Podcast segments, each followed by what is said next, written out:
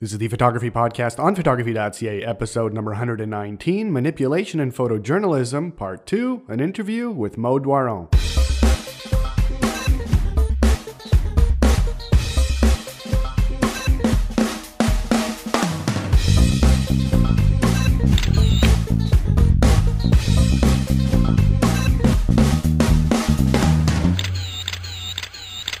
Hey there, photo lovers. How's it going? And welcome to the 119th podcast on photography.ca. My name is Marco Kulik, and as usual, we're coming to you from Montreal, Quebec, Canada. For today's show, we're going to continue the theme of our last podcast, Manipulation and Photojournalism, and this time we're interviewing Mo Doiron, who is a photojournalist for the Globe and Mail. The Globe and Mail is Canada's largest national newspaper. But before we get into it, I always like to thank people for their comments on our last podcast, number 118, where we had an interview with Carl Neustetter of the Ottawa Citizen, and Jason, Isak, and Juliette O'Neill all left comments uh, directly in the blog, which is our favorite way to get them. Photography.ca forward slash blog. If you have a Flickr site or a website, feel free to put your uh, URL uh, in the comment box there. All right, so let's just get into today's podcast, which is a very casual podcast that is about 70 minutes long. And Mo and I talk about the winning World Press photo, the Chicago Sun-Times firing, uh, manipulation over the last decades in uh, photojournalism, and uh, quite a lot more. Let's get right into it now. And I'd like to welcome a really special guest to our podcast today. Uh, today's guest is Mo Doiron,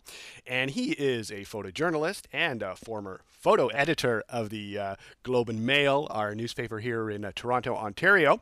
So thanks so much for doing this podcast, Mo. Really, really appreciate it. Oh, my pleasure photojournalism is changing, and I thought we would dedicate um, a good part of this podcast to talking exactly about that. So, you know, first off, Mo, you know, how long have you been shooting? Tell us a little bit about uh, your experience, if you don't mind. Yeah, um, I guess it's coming up on 30 years. Um, surprising to me whenever I say that number, but uh, yeah, I started out um, like anybody else, I suppose, uh, early on. Um, you know, hanging around the local newspaper in my hometown. Um, and then making my way up. Worked for a number of years uh, for wire services like Reuters and Canadian Press and uh, a few smatterings of newspapers along the way. And then uh, midway, I guess, uh, about 15 years ago, I decided to go to, uh, uh, to what some call the dark side of editing. So I, I, I went into uh, photo editing for a little while, hung up the cameras, um, did that for about 10 years. And then just recently, about three years ago, went back out on the street, as I like to say, um, shooting. So I've kind of kind of done the uh, the circuit as as, you, as it were.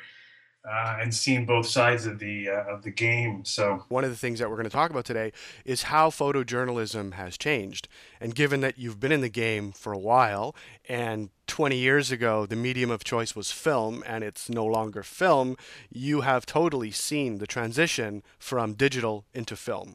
Yeah, and, and you're absolutely right. I mean, I'm sorry, you have totally seen the transition from film into digital. Yeah, yeah, no, right, yeah, no, it, it yeah, it has been, uh, yeah, it, it has been quite a ride. Um, you know, it was a very slow moving process to a certain extent for a little while, but looking back at it, um, you know, I'm surprised how fast it actually did happen.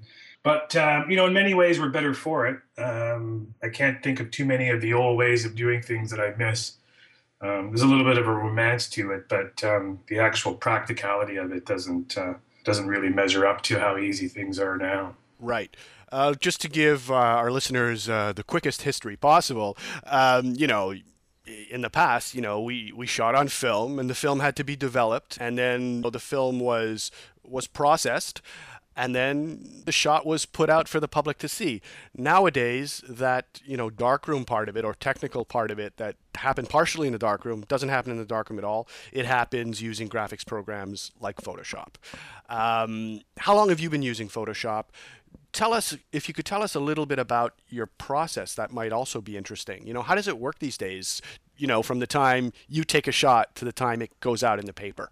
Yeah, you know, Photoshop. Yeah, it's funny. Um, we started using it as soon as you know the transition, as before the transition to digital. Actually, we were scanning negatives, so there was kind of a midway point there. We went from darkroom, uh, making prints and you know with the red light and all that stuff, um, and then uh, we went to negative scanners, which eliminated the printing process, but you were still shooting film.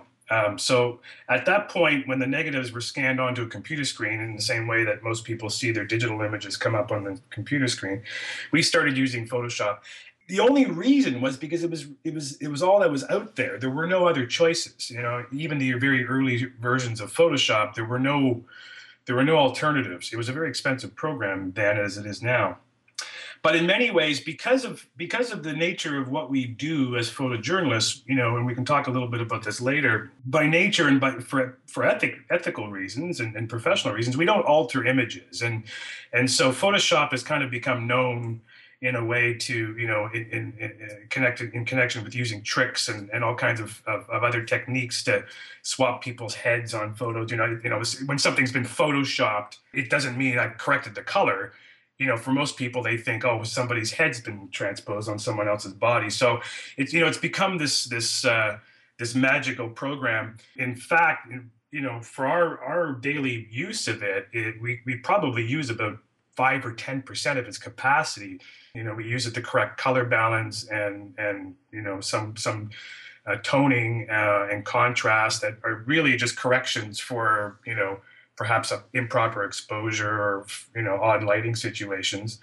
Um, and then you know saving the image into a format that's that's usable. So um, and it's still become you know it's still kind of the industry standard because you know there's there, there have been alternatives but it, you know they're, they're not really that that easy to use so um, so yeah so really it's just a matter of, of some very simple corrections and then saving the file and on we go so it, it's a bit like uh, you described shooting shooting flies with a shotgun it's it's it's it's far more powerful of a program than we really use uh, on a day-to-day basis. I got you.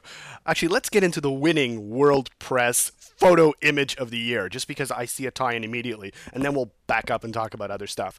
So that's actually for me a really interesting photojournalistic image and i have some opinions about that image but i'm not a photojournalist i have to say that um, as a caveat you know i'm a fine art photographer so in the fine art photography world it's kind of been accepted these days that photoshop is just a tool and you can use it any old way you want. If you want to make your image green when it was blue, go ahead. It's your right. This seems to be, you know, I've been online for a while. I too have been shooting for 20 years, and I run a fairly, you know, active forum that uh, we talk about this from time to time. Mm-hmm. So when it comes to other genres of photography, I think people have less of an issue when the image is too photoshopped, as you said. You know, one head goes on another body. And that's obviously an extreme. And obviously, with extremes, there's the extreme at the other end, where maybe you're only doing the most basic uh, leveling to the image, and that's all you will do, and that might be an extreme.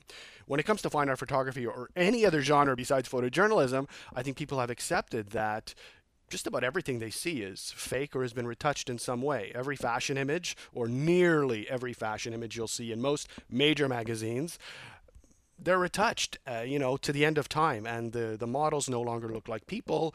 We're in, excuse me, it seems to me we're in a, a state where there are no rules in a way, and yet photojournalism, in my opinion, should have rules.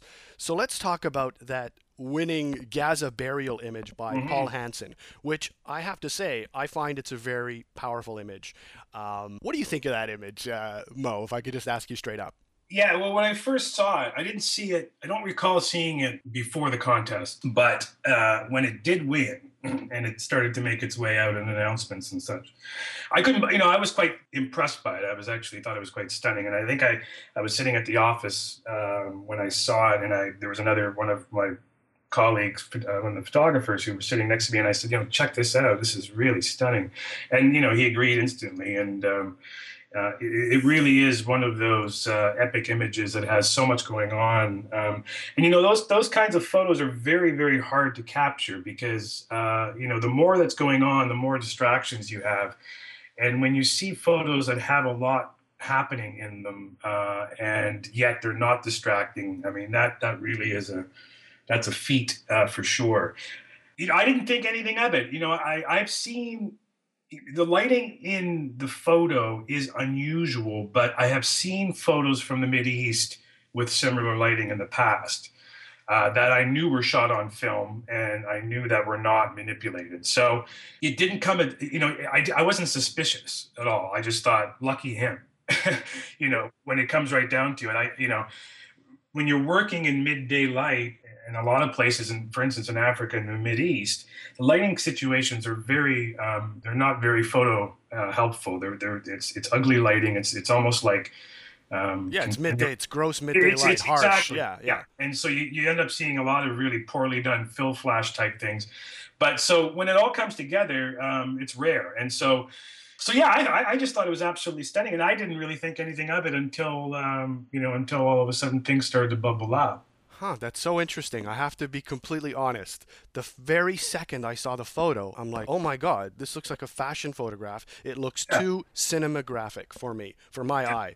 And like, it just got me thinking like and i'm not a photojournalist but i read right. the, but i read the news like everyone else i've never seen photos look like that i and in my opinion when i saw the photo my instinct was you can't make a photo like that you cannot in my opinion like from my experience you can't capture a photo like that in camera to me, I and I and I'm not the best, you know, retoucher or photoshopper either.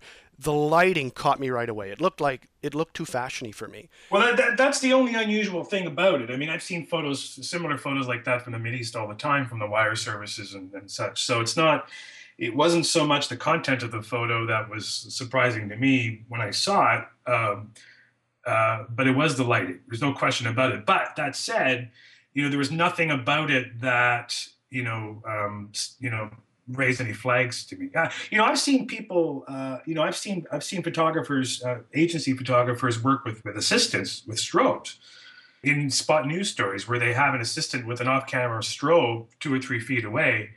Uh, that's that's fi- being fired by a wireless remote that gives the impression of, of that kind of lighting and i've seen that successfully done and um, you know again it doesn't it doesn't cross any any ethical guide, any lines, because it really is just an off-camera strobe that we would use for any other kind of purpose. So it's not adding or taking away information. So I mean, part of me thought, well, maybe he did that, um, but then I didn't think that was very practical uh, in a situation like that. Um, so yeah, it's uh, it's certainly uh, it certainly uh, it certainly looks different. Okay, no, it's really. I have to say, it's really interesting to hear it uh, from the mouth of a photojournalist.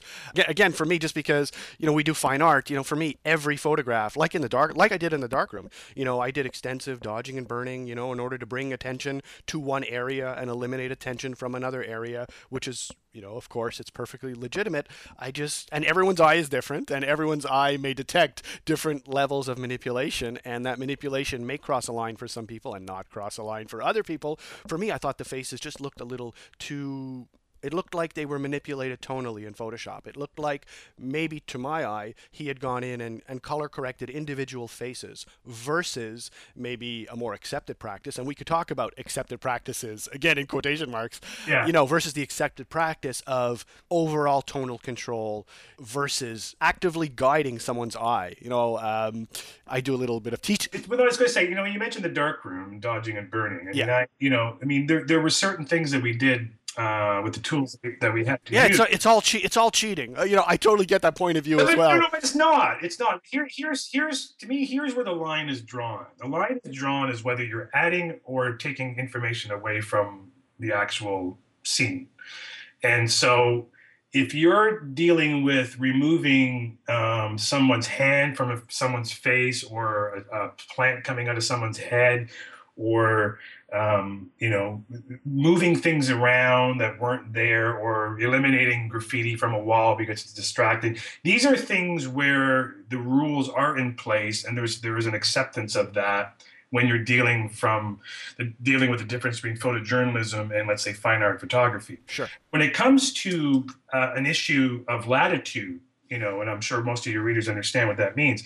If I go back and uh, look at digital images from 2001, where you're dealing with cameras that had maybe a you know a one megapixel file uh, with you know maybe an ISO max of 400.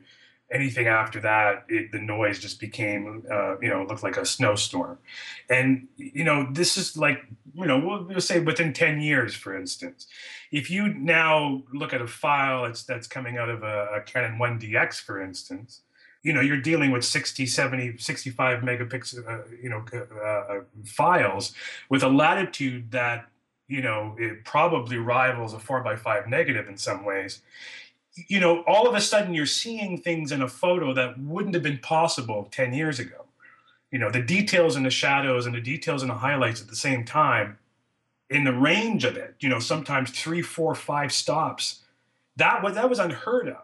But you know 10 15 years ago and it was certainly unheard of in film to to you know to varying degrees but that, that that's a technological advancement that's not you know a man-made um, you know someone stepping in and saying okay i don't want to see this and i want to see this you know i can expose an image one way and, and my colleague can expose it another way. And the detail in his shadows and the detail in my shadows can be very, very different. And that has nothing to do with me adding or taking anything away or doing anything. But if I, you know, if I if I tend to expose, you know, a stop under stop and a half for, um, you know, for a certain look, um, and you know, all of a sudden you don't see something in the shadows, I'm not necessarily deliberately eliminating that information. That's just uh, a product of the technological limitations of, of how I'm making that image. So, you know, if you're dealing with seeing highlights and, sh- and, and, details and shadows that you you know you wouldn't you wouldn't be used to seeing, a lot of that is just a uh, is just a product of the technology. It's not it's not anybody trying to trick anyone. I hear what you're saying, and just yeah. to throw something into into the uh, yeah, into, yeah. into the mix. Uh, first off, do you shoot RAW or JPEG? Uh, raw. Raw. So like so like all raw shooters, uh, the files typically come out flat. So they need so by necessity, every single file needs to be, in my opinion, every sing- single file needs to be manipulated in some way. And we'll use just the word manipulation as the, the broadest word possible. Yeah. So it's I guess. So at the end of the day, you know, what level of, of manipulation is acceptable? The file comes out flat. It has to be manipulated. It has to be leveled. Um, usually it has to be, or often it needs to be color corrected globally. Uh, both of us have no issue with that, of course. Mm-hmm. So for me, the, the subtleness comes in with the active guiding of the eye. And because the file is so rich, I wonder if it really isn't simple temptation that might be getting the best of of some photojournalists. I mean, I'm going to assume that you have seen photojournalistic images that have gone too far. Have you? Yeah, for sure. I mean, you know, there's there's there's um, temptation. Yeah, for sure, there's temptation. But you know, you know, and, and this is where you know, even using the word photojournalist, I mean, you know, who is and who isn't. And, right. Yeah. Sure. And, uh, is the mere act of getting paid. You know, at one time you were a professional photographer, you weren't, and if you got paid, you were professional. If you didn't get paid, you weren't, and that was pretty much the way it went.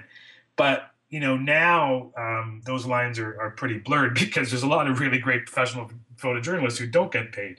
Um, that's just that's just a matter of how the market's gone. But um, so, but but but my point being is is you know when you're dealing with wire services like you know Getty and Reuters and, and Associated Press and Canadian Press, and then newspapers like the New York Times or the Globe and Mail or Los Angeles Times and, and um, you know there are there are rules and, and but there's also a certain professionalism that you want that's understood when you get to get to that level. And so you know the temptation is not nearly as as great as as some might think um, you know and there's been examples there's no there's clearly been examples in the last you know couple of years where people have um, broken the rules and and um, and paid the price paid a price for sure and, and there's and i have no doubt whatsoever there are probably you know um, many more cases that have gone undetected. So.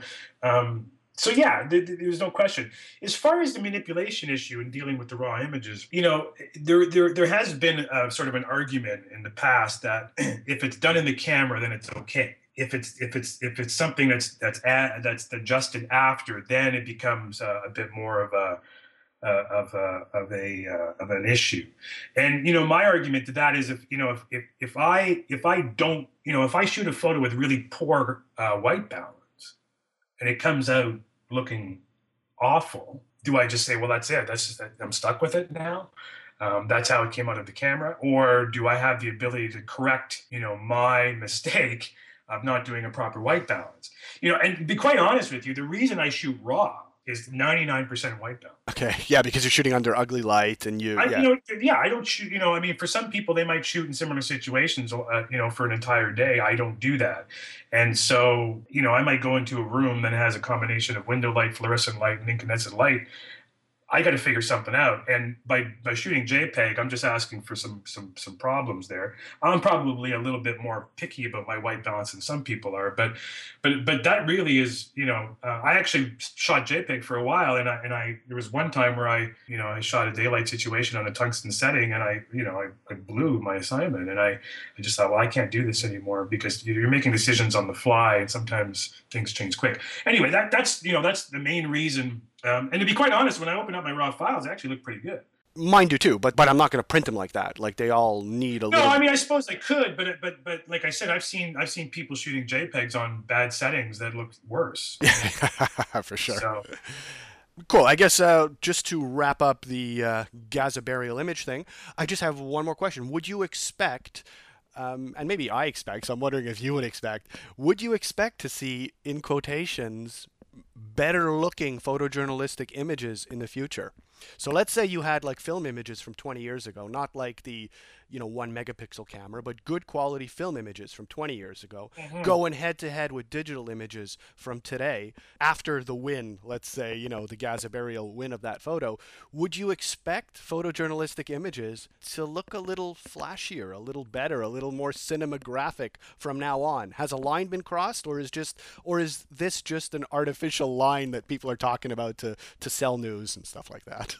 yeah, I do, and I've seen it already. I mean, you know, there's there's definitely a very different look to images that I see today than than, than when I first started out looking at oh, you know contest winning photos from the 1970s and 80s. If you look at a World Press you know, World Press puts out a book every year of the winning photos.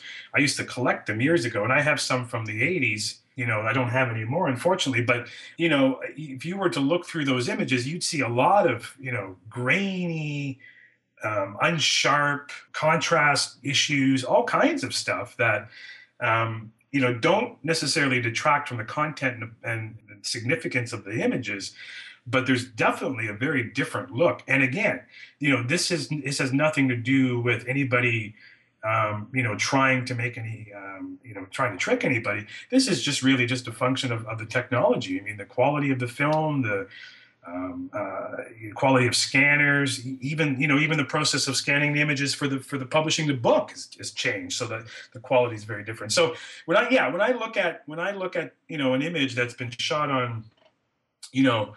Uh, uh, you know, uh, uh um, you know, D, a Nikon D4 or 5D or something that where you're dealing with, you know, 45, 50 megapixel raw image that's been that's been saved, uh, you know, at a very high quality JPEG quality. I mean, you know, that stuff looks like it's shot on like 100 ISO film from days ago, you know, from years ago. You just couldn't do that. I could not, you know, photojournalists couldn't function on 100, 100 or 200 ISO in lighting conditions.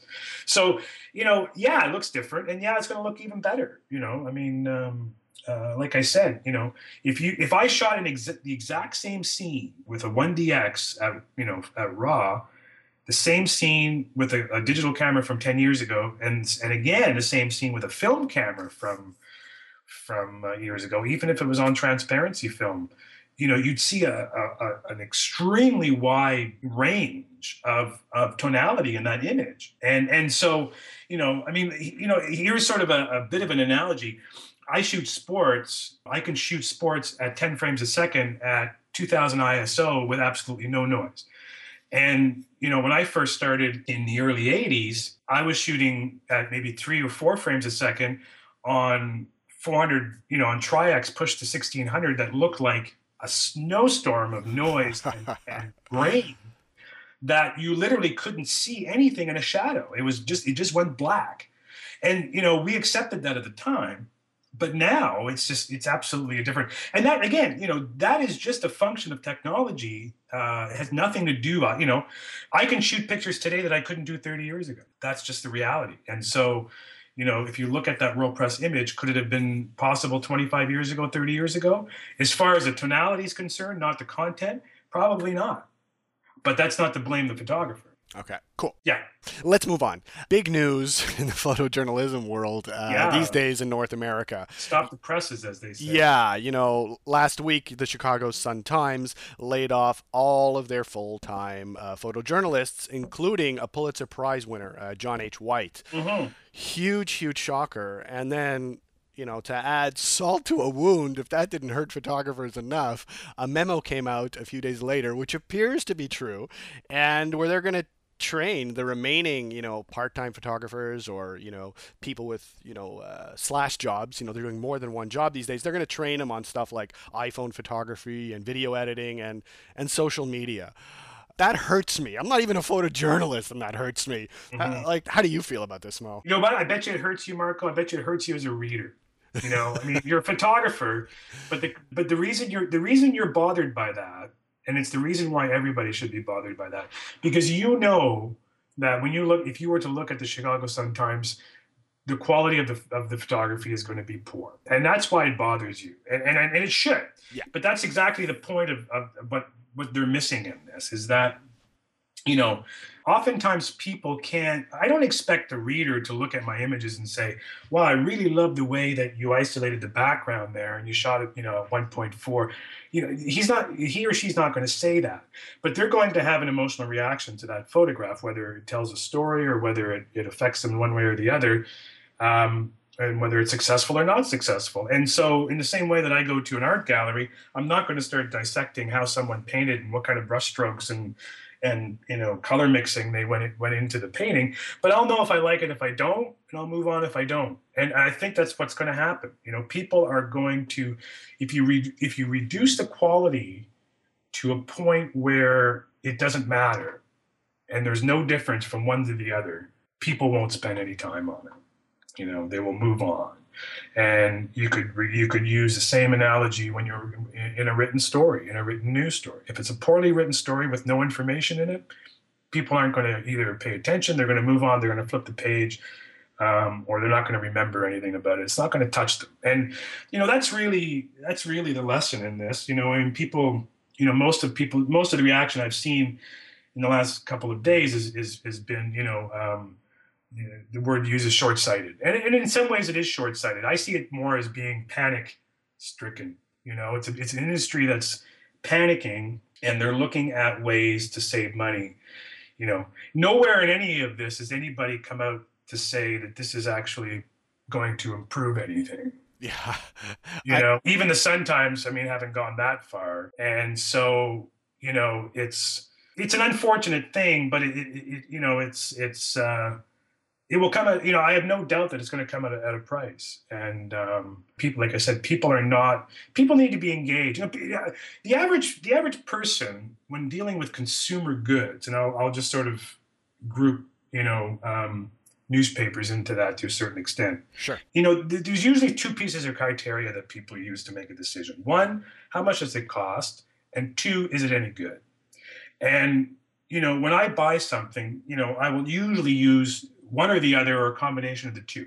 And so if newspapers are trying to generate you know revenue from online content and we've seen a number of uh, newspapers and organizations go to paywall models um, where i work is one of them and so they find themselves uh, charging money and asking people to pay for stuff once you start doing that when, when people get stuff for free they're a little less discerning you know it's like ah oh, it's free so, you know, uh, you can get away with a lot of stuff. If you start charging money for it, then people either say, okay, well, you know, is there somewhere else I can get it cheaper, or does it matter, or is this the same and it's cheaper, or is this worth paying for? And and this is where you know really you know the the, the rubber hits the road, and it might it might take a couple of years before people realize it. Is you know people are going to decide you know whether this is worth their their time and um, if it's not, they'll move on. And I, I just, you know, I mean, it's, uh, you know, it's, I, I don't, I don't think, you know, a lot of people are jumping to the conclusion that every every newspaper is going to start following this as a model. I mean, I think I think if anything, this is one of those cases where people just you know look look look around and say, you know, I, you know, I can't believe that they they're this stupid. But I think you're I think you're wholeheartedly right though. I think that is the concern of a lot of people. You know, at the end of the day, you you mentioned quite a few things. Um, you know, one is the fact that you know newspapers, their revenue overall, you know, since the digital age, they're declining. They need a way to make money, um, and likely, you know, this was money based. You know, they need to save some money. You know, canning, you know. Uh, 30-ish photographers at full-time salaries that's going to save them some money for sure Will other newspapers take the same route? That I think is the issue. You made a really good point, you know, with regard to quality.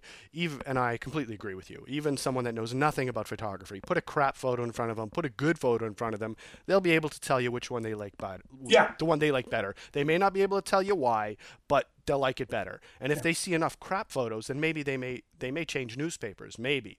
But uh, you know, if if other newspapers are going to start doing similar things, because let's be real, everyone has a camera these days.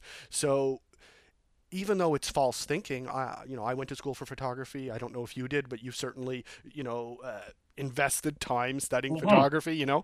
You know anyone has a camera these days and people are considering some, themselves photographers just because they took a couple of nice photos on their on their phone. And at the end of the day iphones are good. I have one myself. They're good. I could take a really awesome photograph of a flower in good light. No problem. That flower is going to look bloody great. And really you know uh, more often than not even experienced people like you might not be able to tell did that photo come from the iPhone or did it come from you know a Nikon uh, you know D700 or D800 or something right. like that. But uh, try and get something that moves. Like you say you do a lot of sports. What are you going to cover sporting events with with an iPhone? It's preposterous. Well, it is. obviously it's preposterous. Um, so so that's the worry I think that like yes the the Sun Times will save money uh, and other newspapers also short-sighted may also think hey the sun times is doing it. Let's do it too. Why should we pay people you know 40 50 60 70 grand a year when we could pay them $20 a photo? Yeah. Well i mean you know listen i mean you know I, I know how to count and i have a copy of microsoft excel on my laptop but it doesn't make me an accountant. Right. I understand that. I think a lot of people. Sure, that, but like, no one's giving you a job to be an accountant all you need is an iPhone now, and maybe you could sell your, your images to the Sun Times, right? You may have like zero experience. You just do yeah. it for fun. You're a hobby photographer. But now you could sell your image to the Sun Times. That's different. That's different than than having a copy of Microsoft Excel. You're not going to do accounting for someone with Microsoft Ex- Excel and no, no accounting no, experience. No, I'm not that. I'm not that. but you know, listen. You know, the. Uh, I mean, there there's been job losses all over this this business. I mean, you know, this is a bit of an extreme situation. But um, you know, I mean, there's been an attrition in, in staffing levels for for the last number of years where you know jobs aren't being replaced and and and those could be you know both photographers editors and even reporters to a certain extent you know and i think that a lot of the measures that you're seeing in, in some of the some of the, the business cases and especially in the us um, because things are a bit more pronounced and advanced there, at least the panic anyway, is you know the the race to save uh, to cut cost is is outpacing the race to create new revenue. You know, they're spending a lot more time trying to figure out how to not spend as much money.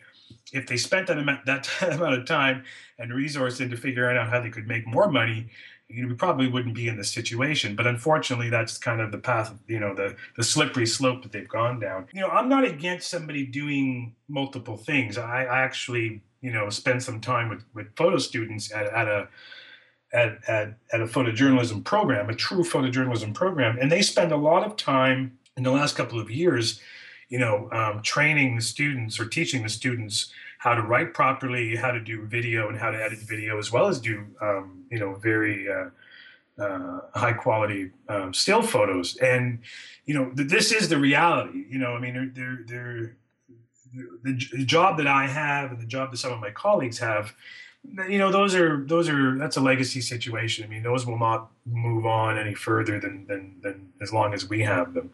And and the reality is that people will um, you know be able to do a bit of both. The good news in this is that at one time a bit like the sun times i suppose but at one time you'd see reporters being asked to do or at least people with a reporting background as opposed to a photo background being asked to, to take photos. You know they were kind of you know um, here's a camera and uh, and you know there was a certain reluctance there. This is not what i got into and and uh, you could see it in the quality. And you know it was it went from the enthusiasm level to i don't want to do this because i've got too much to do and and you know obviously skills.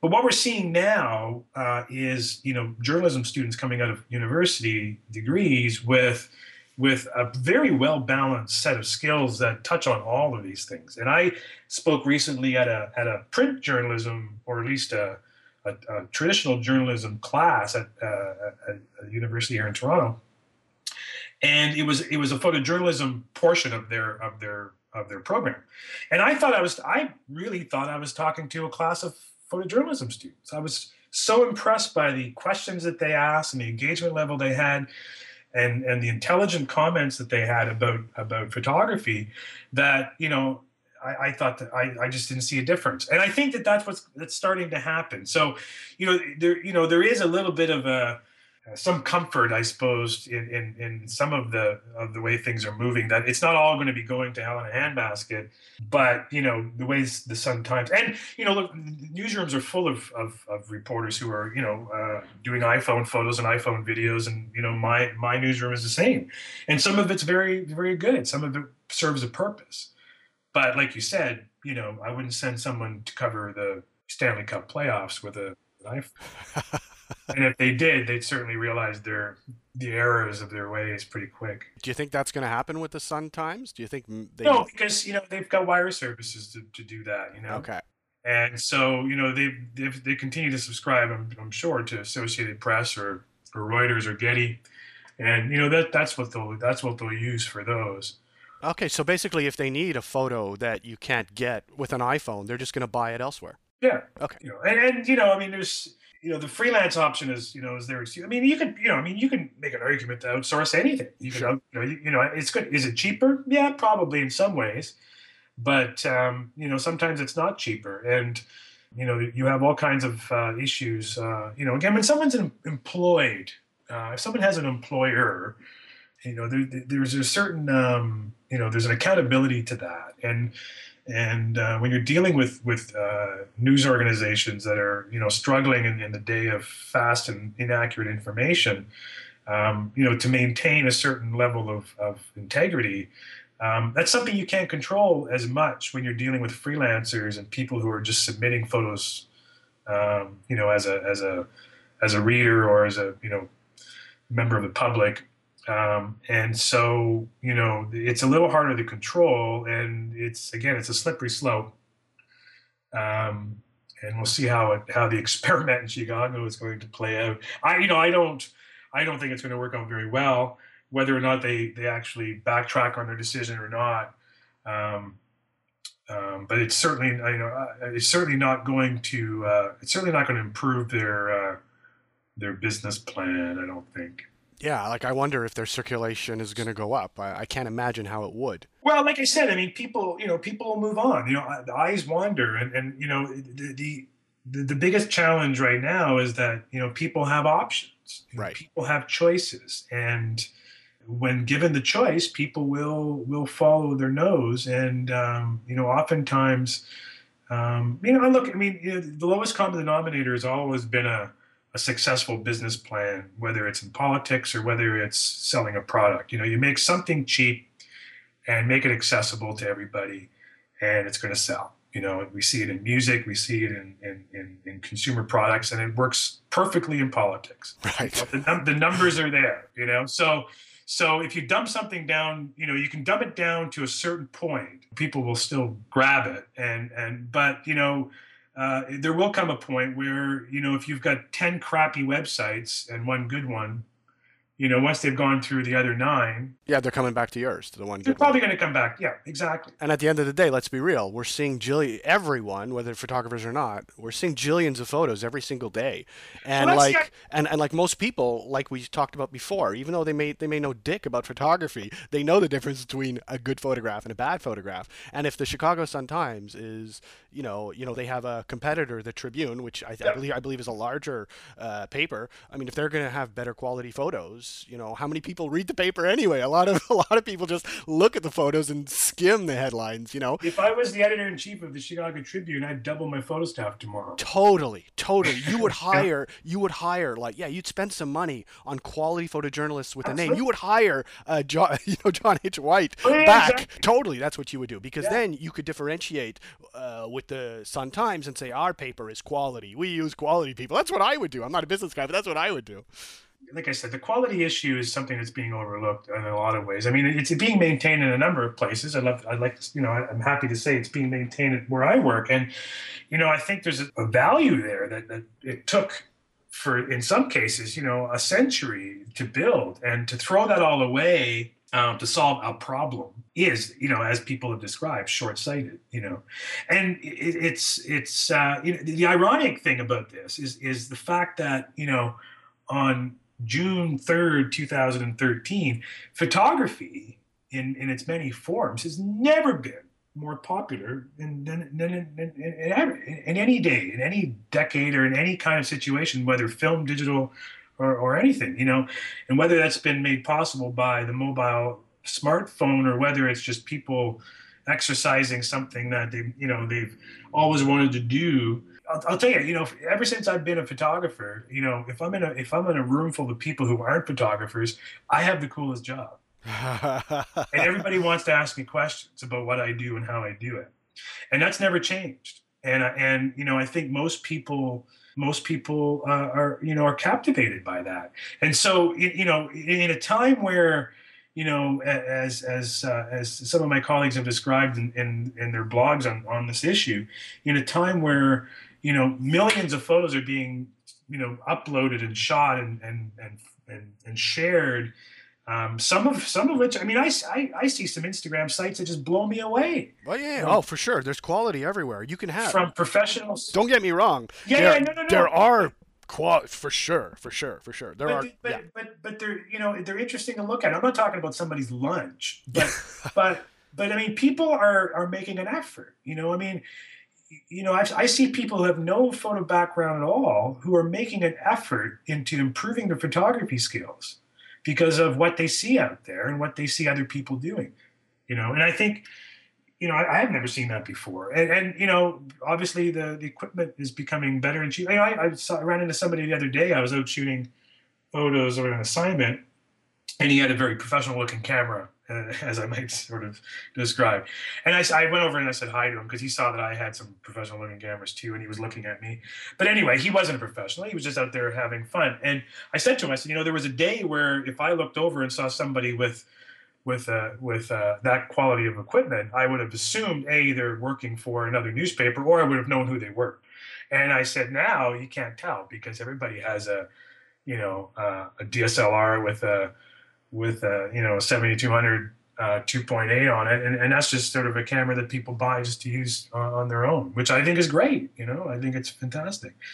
Um, so I, you know, I, I don't, you know, I, there's been so many epitaphs written in the last five years on the death of photojournalism and the death of photography, and, and I, you know, I'm, I'm one of those sort of rare sort of, uh, I, you know, I'm not necessarily overly optimistic in general, but but in this situation, uh, you know, I, I, I see things. Uh, I see things getting better. You know, I mean, I like I said, I look at look, World Press, for instance. I look at the winners every year, and they get better and better and better. The types of stories people are shooting, the amount of dedication and passion people are putting into it, the creativity involved nothing's going away. I mean, the only the only the only difference is people aren't getting paid as much as they used to.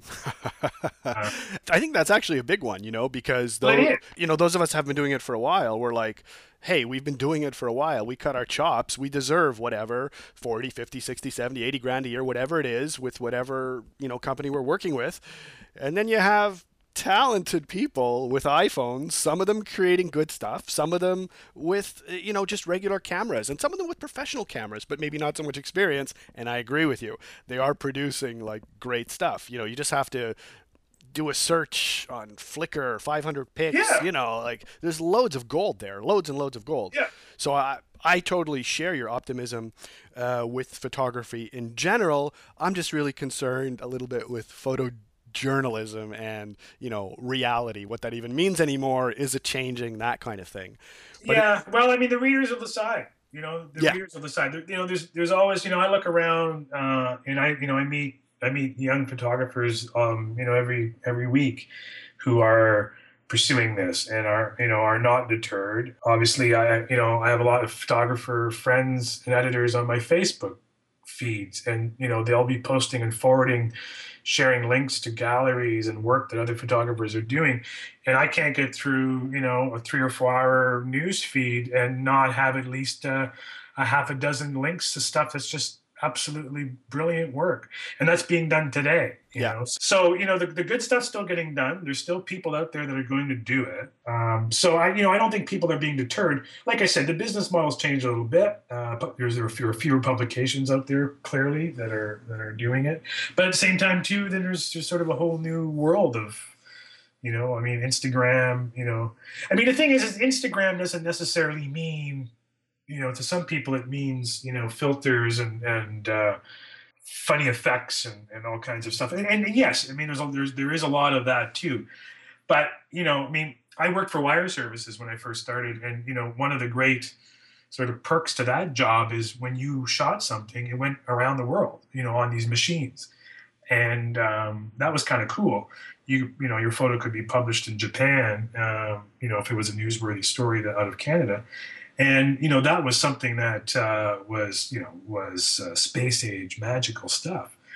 Today obviously you know someone can post something on instagram you know and not not be doctored not be photoshopped not be just a really strong image of something and have someone you know around the world or have 10 or 15 or 50 people around the world say i like that photo and I think, you know, again, I mean, that, that just that alone, if, if someone had to describe that to me 25 years ago when I started, I would have thought, no, that doesn't, you know, there's no way that's ever going to happen. So I, I, don't know. I mean, I, I, I think, you know, there, there's always going to be the Sun Times out there. There are always going to be papers who are going to cut corners and businesses that are going to cut corners you know it will you know it will uh, have a little effect on some people and have a big effect on others. And what's sad to see is that used to be a paper of high integrity. And as you've seen with the staff that was let go you know it was it was a, a treasure chest of, of experience of talent yeah. Of talent. Yeah i mean that's that's what's sad to see. When you see when you see things that are you know always been kind of crappy and they just continue their road with crappy and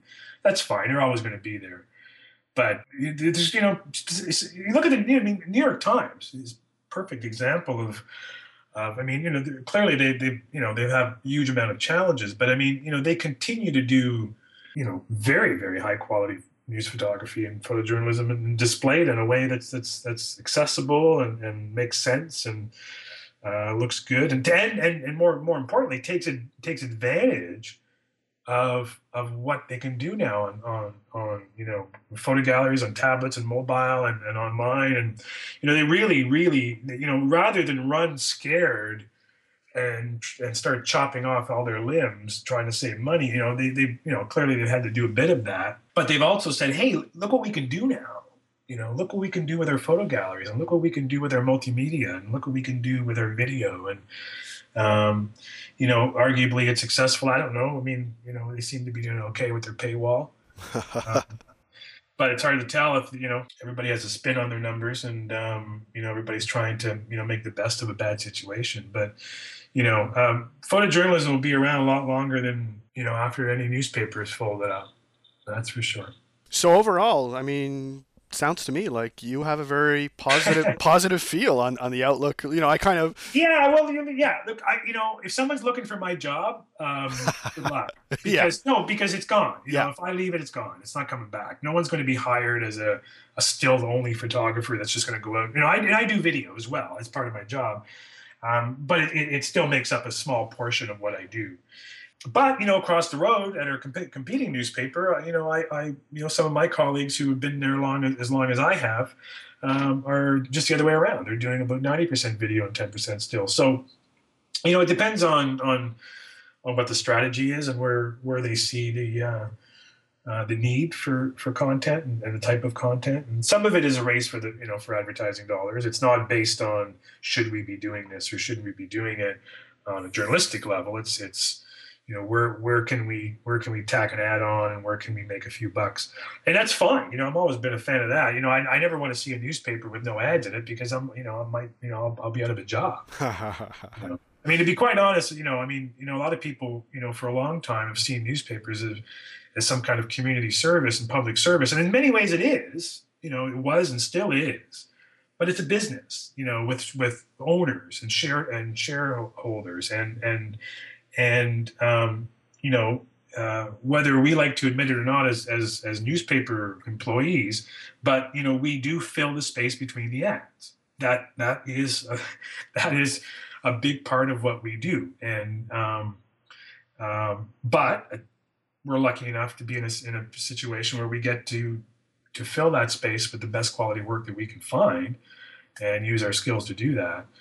Um, and uh, uh, you know, I, any like I said, you know, as, as far as the Sun Times concerned, any kind of poor quality product without a strategy is is a very short lived uh, solution to a problem. And I, like I said, I mean, whether or not they they last long enough to be able to backtrack and say, "Gee, we made a mistake. We're going to go back," but they'll find out soon enough. Yeah, I think I think they'll find out real quick, yeah. and and probably, and you can correct me if you think I'm wrong. A good thing for current photojournalists to do, wherever they work, would be to start becoming more familiar with video.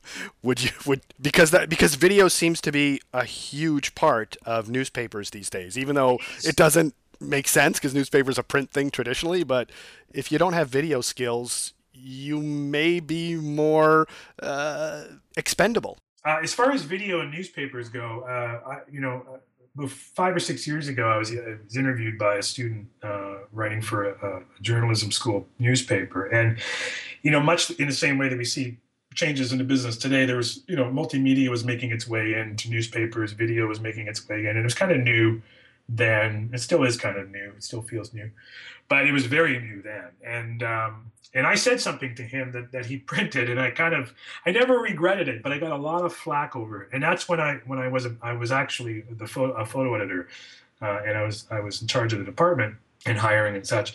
And I said, you know, I will never hire another still only photographer again. That those jobs are dead. And I, I, got so many, you know, negative reactions about that comment when people started to read that, and I never backed down. I never, I never for a second regretted saying that because I truly believed it. I believed it then, and I believe it now. And um, you know, a lot of people said I was wrong. And you know, yes, were there were there jobs in the last six years that were still only photographers that people got? Yeah, there were a few, but there now there's no way. And and and you know, I mean, I not to rub anybody's nose in it, but but I really do feel even more confident today that I was right back then. You were totally right back then. I mean, just just look at YouTube, right? YouTube. I can't. I don't even know if YouTube is bigger than, than Google, but it's it's one and two, I believe. You know. Well, that, well, yes. and when I look around uh, in in the newsrooms where where jobs are going and, and the ones that are disappearing, it's exactly what's happening. And and so, but that's okay. I, you know, I don't. You know, to me, video is an extension of what we do as storytellers and journalists. You know, it's not. It's it's another. It's an extension of a visual, you know, medium that. Um, you know, early on when I saw it make its way in the newspapers, I felt quite com- confident saying, "Well, this is something we should be doing." Uh, I don't want reporters picking up video cameras, and I don't want people from broadcast schools. No, no offense to people from broadcast schools, but it's a very different set of skills.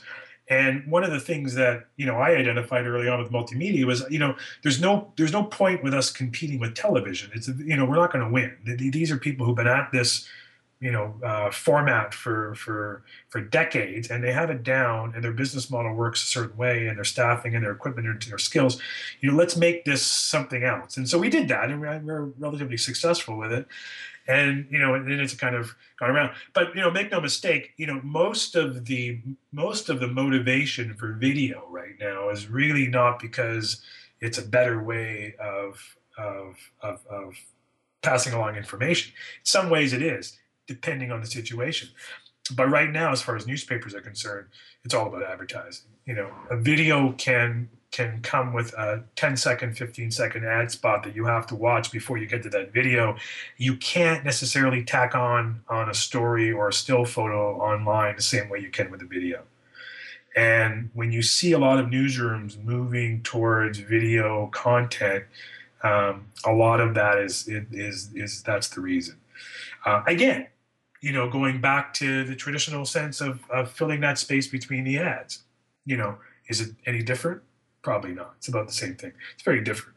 But like I said, if, if we don't sell ads, if we don't generate revenue, there is no newspaper, and there is no you know, employed photojournalist. and um, you know, that's the bottom line. So, you know, it's uh, it's a tough time. There's no question about it. But but you know, it's it's uh, music business went through the same thing 15 years ago, and you know, they they reacted by um, you know trying to shut down the competition, and they lost. Yeah. In some ways, they did. You know, they they they they were successful in shutting down Napster, but but the genie was out of the bottle, and and they couldn't get it. You know, they couldn't get it back in, and so they lost. You know, and it took it took Apple. Uh, with iTunes to come out and really, truly just completely blow up the model and build a new business model. And now they own it. They own the music business. And record companies no longer do that and uh, you know they lost that they lost that war. And you know in many ways for for the first 10 years of, of what we were going through newspapers kept blaming everybody else. You know they kept blaming the internet. They kept blaming all kinds of stuff. And now they blame blogs and they blame youtube and they blame twitter you know uh, as as as something that's that, that's stealing readers away.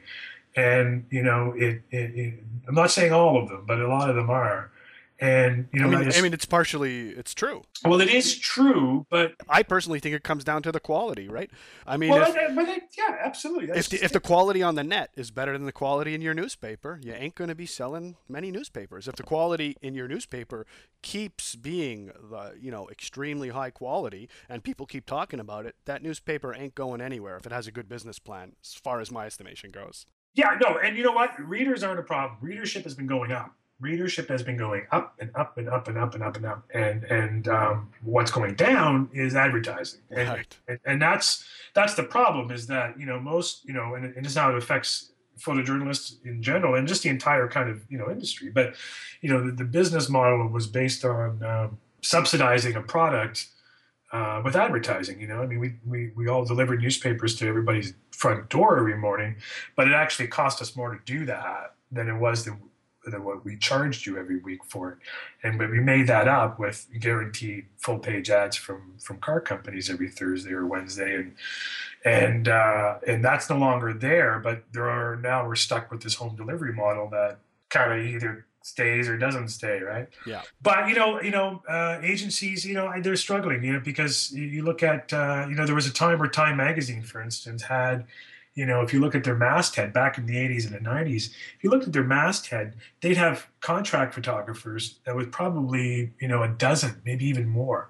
And these are these were these were the, the biggest names in the industry, you know, the, the James Nachtways and Christopher Morris, and, and I mean it goes on and on and on.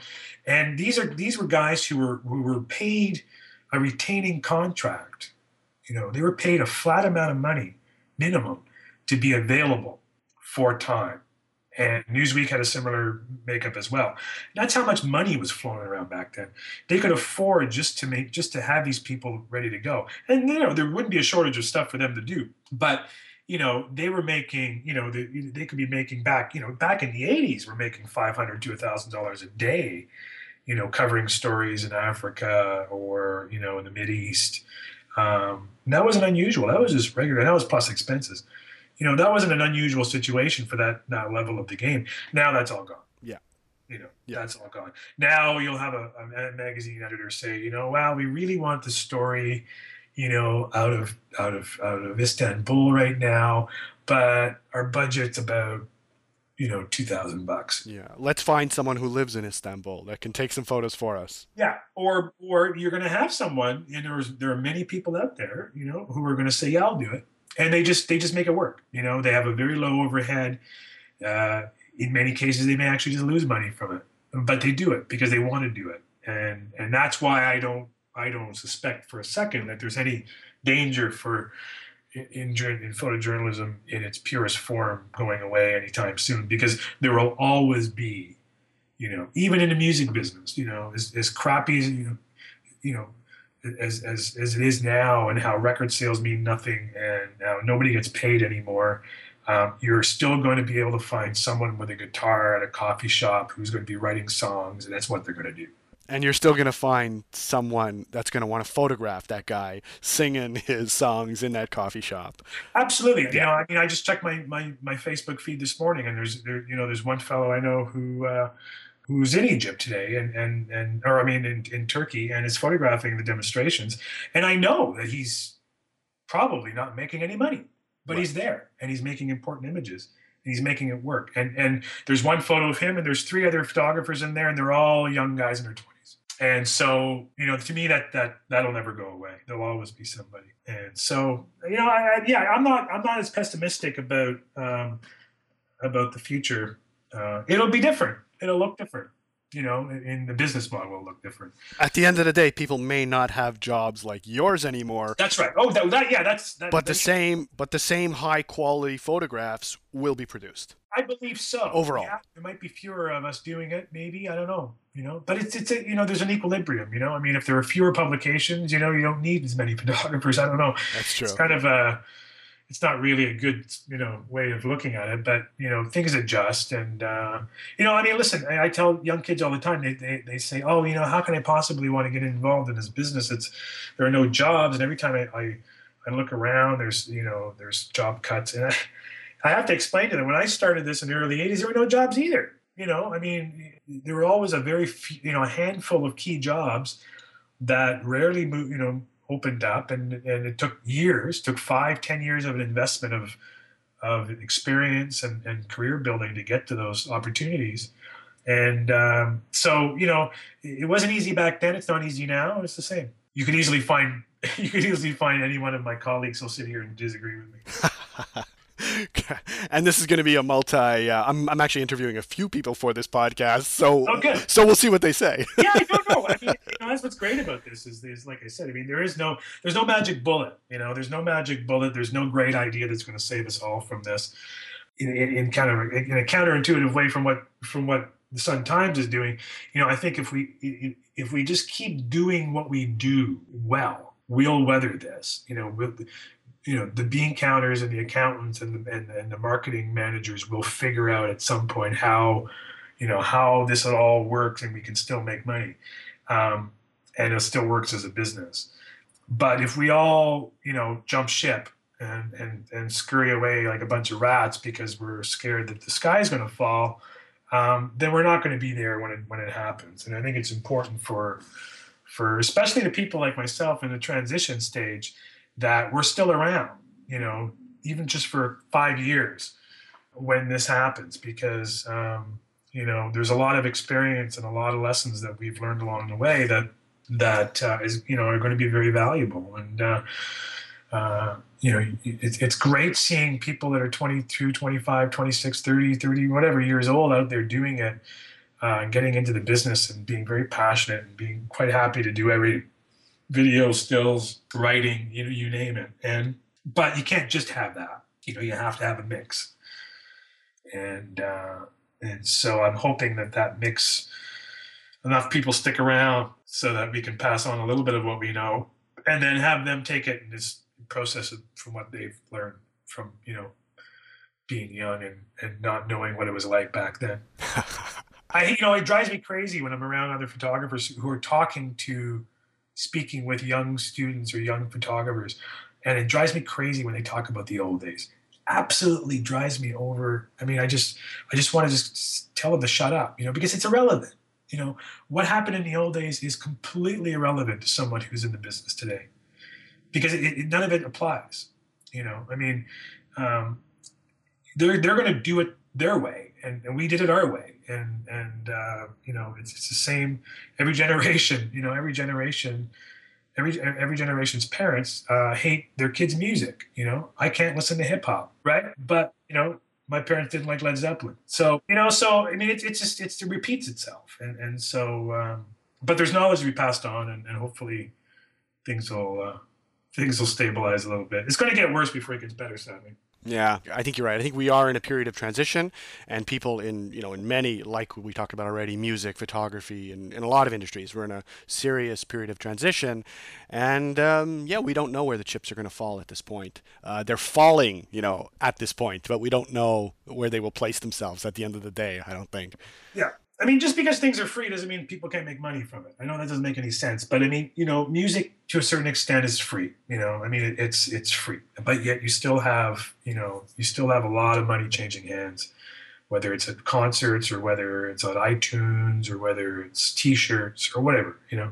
And so, you know, so in the same way that news is becoming free, and it is, there's there's, no way, uh, and it's not necessarily a knock on paywalls, but but um, but information is free, and and that's not something anybody counted on. You know, people people who are in control of, of the information, um, not in a big brother way, but more in a, in a delivery technological way.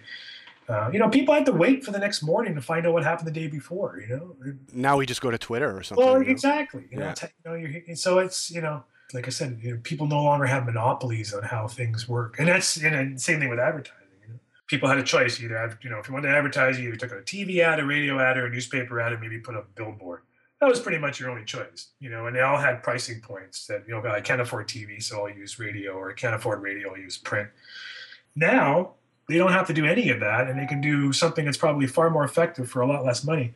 You know, it's it's uh, like I said, you know, the stranglehold that the newspaper business used to have on advertisers for years. You know, ad salesmen. I'm not, no no slight on ad salesmen, but for for decades they just sit there in our office and wait for the orders to come in every Wednesday or Thursday, right?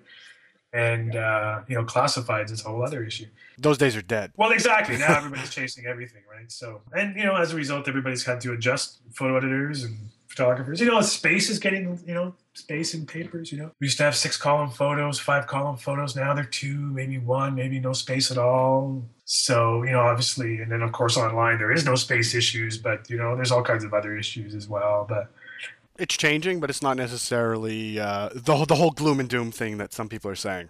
Just one last one thing I was going to say about Photoshop. Yeah, uh, please.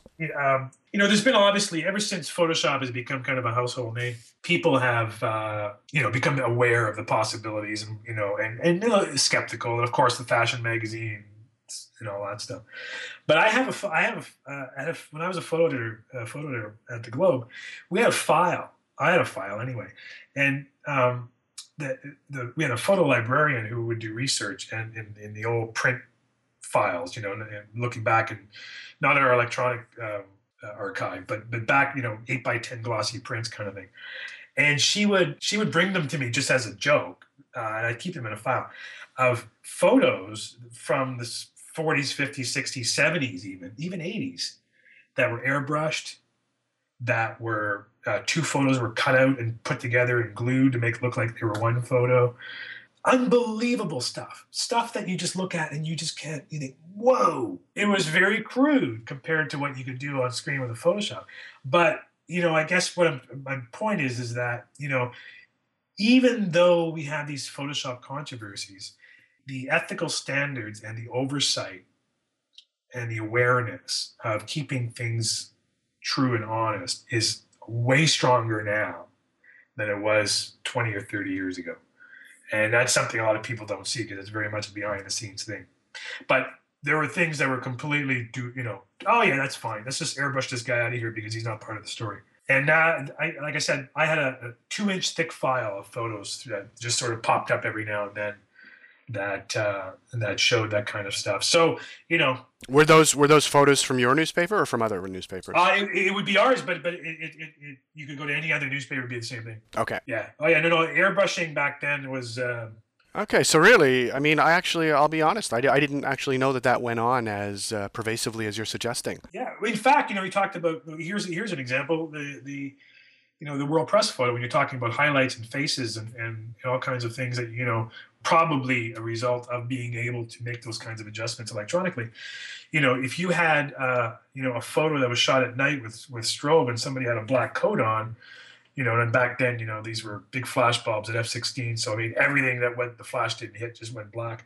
They would just take a gray fine point paintbrush and just paint an edge all the way around that black coat that that and you could go to any newspaper in the 70s or 60s or 50s and that was happening. That's so interesting because as a non-photojournalist hearing something like that i'm not in the trade but for me it kind of sounds like blasphemy in a way like that's well, that's something you shouldn't do. It was you know i mean but you know here's you know i mean the but the motivation for that wasn't let's fool someone. Right. The motivation was for that was we need to compensate for for yeah for the lack of technology in a way. Exactly, the latitude in the film wasn't there, and then when it hit the printing press, when it hit that paper, and the ink, everything just went black. Yeah. So they had to kind of compensate and find ways to to to, to make it usable. You know, so um, so there's always been a bit of. Uh, so it's always been going on in a way, and it's just now that we could communicate so much more yeah. easily about it. Now it takes 10 seconds to tell a thousand people about a phenomenon that's been going on all the time, but because we didn't have this way to connect with everyone so easily, it may have gone under the radar. It did go under the radar. Well, it did sure. go under the radar. Yeah. I mean, even the you know even the Sun Times thing, you know, or even the in the World Press. I mean, you know, pre-internet, pre-Twitter, pre-blog, pre pre-Facebook. You know, I mean, be a handful of people who would have heard of any of that you know now maybe it's just because most of my facebook friends are in the business you know i mean I, I, can't I can't go through two, three newsfeed items without seeing a Chicago Sun Times link to something. So you know, once uh, once the cat's out of the bag, then uh, it becomes the big issue. But uh, but then then we forget about it. Then we're on to something else. Yeah, hundred percent, hundred percent. So with that, uh, I'm going to let you go, Mo. I really uh, really appreciate uh, your time here for sure.